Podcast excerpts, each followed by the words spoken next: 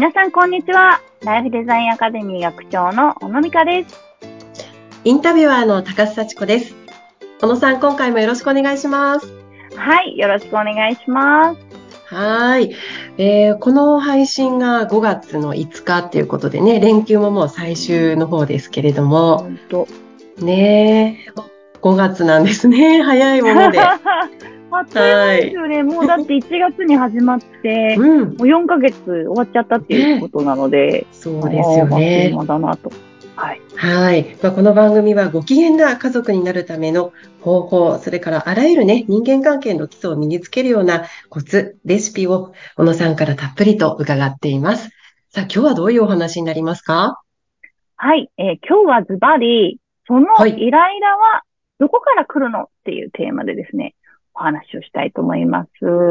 はい。イライラね。ちょうどね、新年度始まって、ちょっといっかげつだと疲れちゃったりして、イライラも出てくる頃かなと思うんですけど、うん、どっから来るんでしょうね。はい。ねえ、本当に、なんかこう、イライラするときって、はい。こう、自分がなんでイライラしてるんだろうとか、うん、こう、あんまりこう、冷静に見れなくなっちゃったりすることがの方が多いと思うんですよ。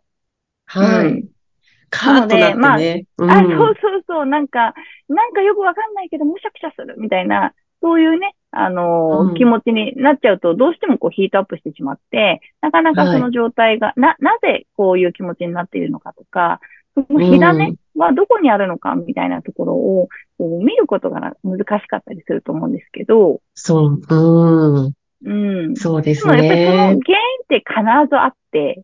はい。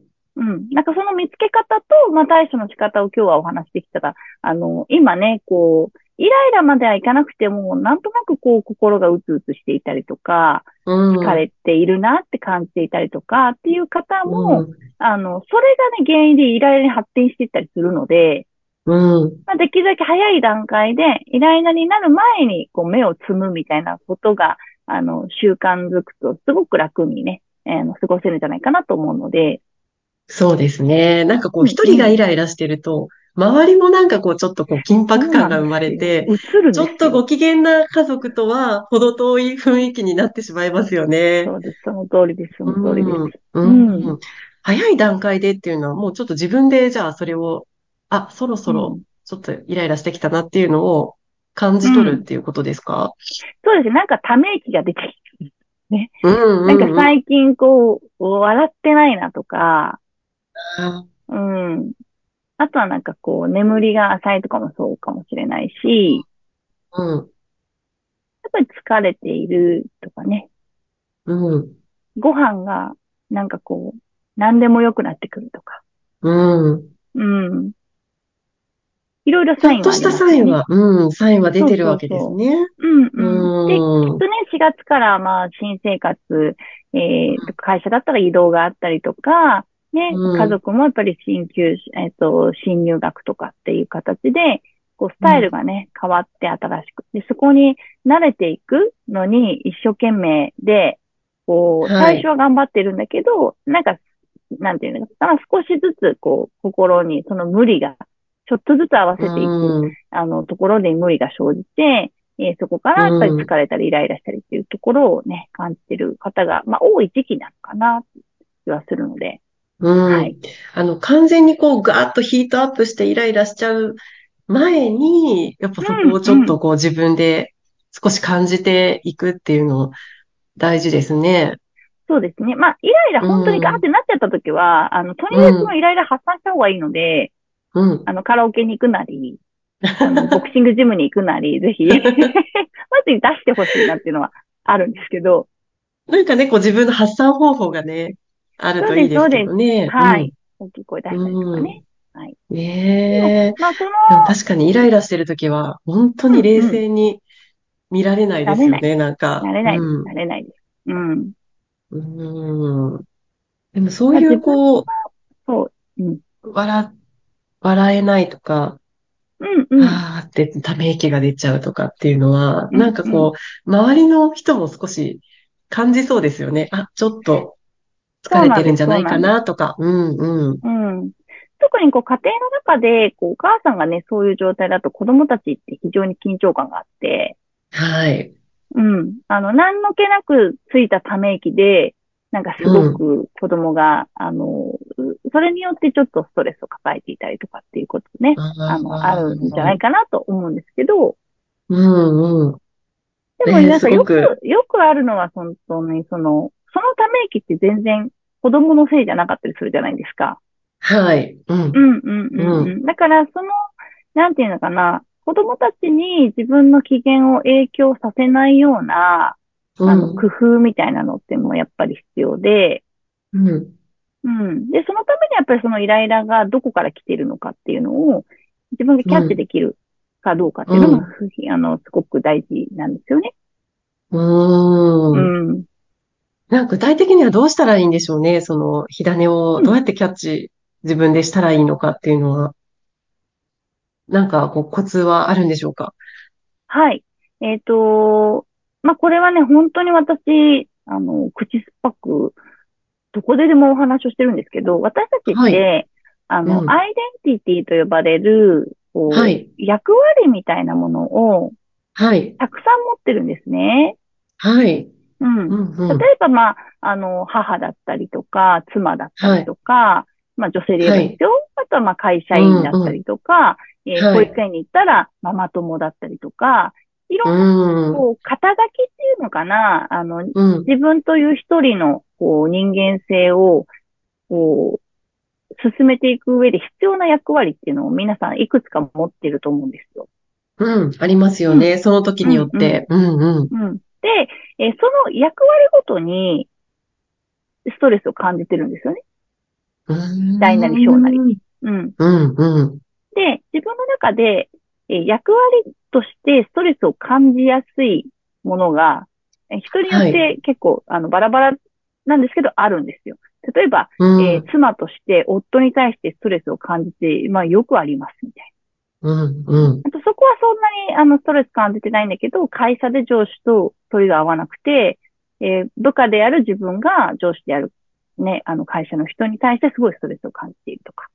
うん。うん、で、まあ、火種は、だからこう自分の役割ごとに、まあ、大なり小なりあるっていう感じなんですね。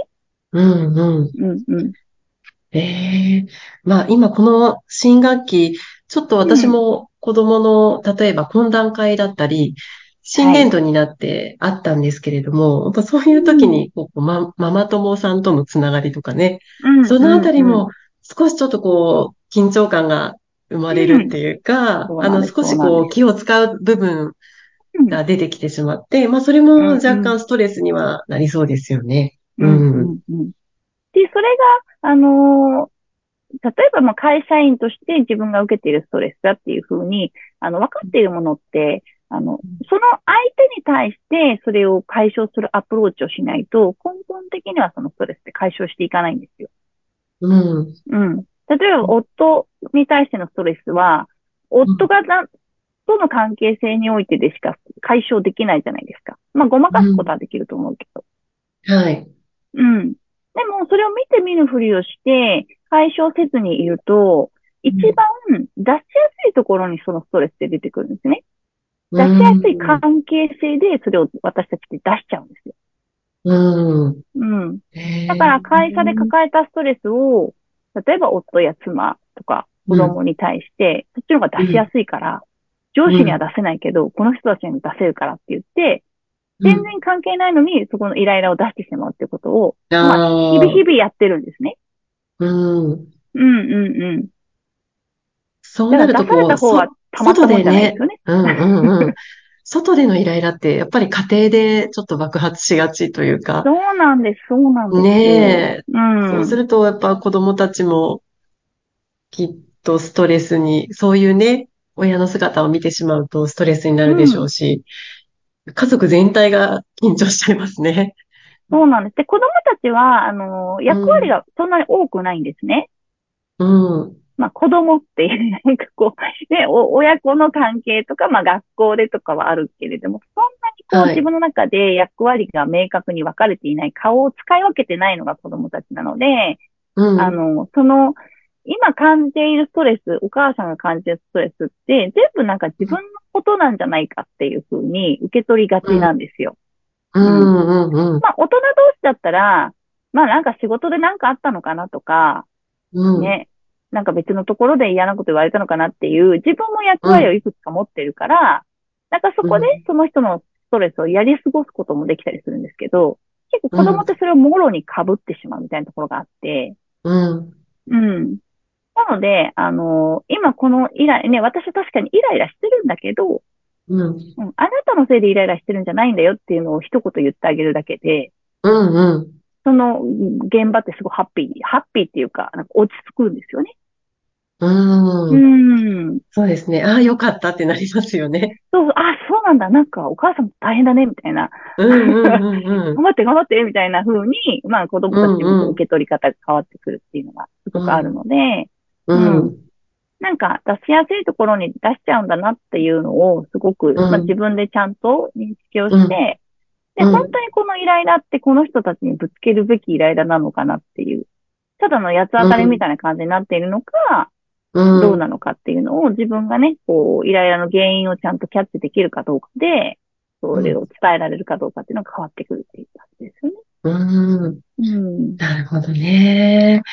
まあなんかこう自分でちょっとね意識することでやっぱ家族に心配をね、うん、あのかけないように、うんうんうん、まあ心配をかけないようにというか家族がご機嫌でいるためにちょっと早めにその火種をキャッチするってすごく大事ですね。はい、なんかため息はーってついたら、うん、あれこのため息ってどこから出たみたいな。うん。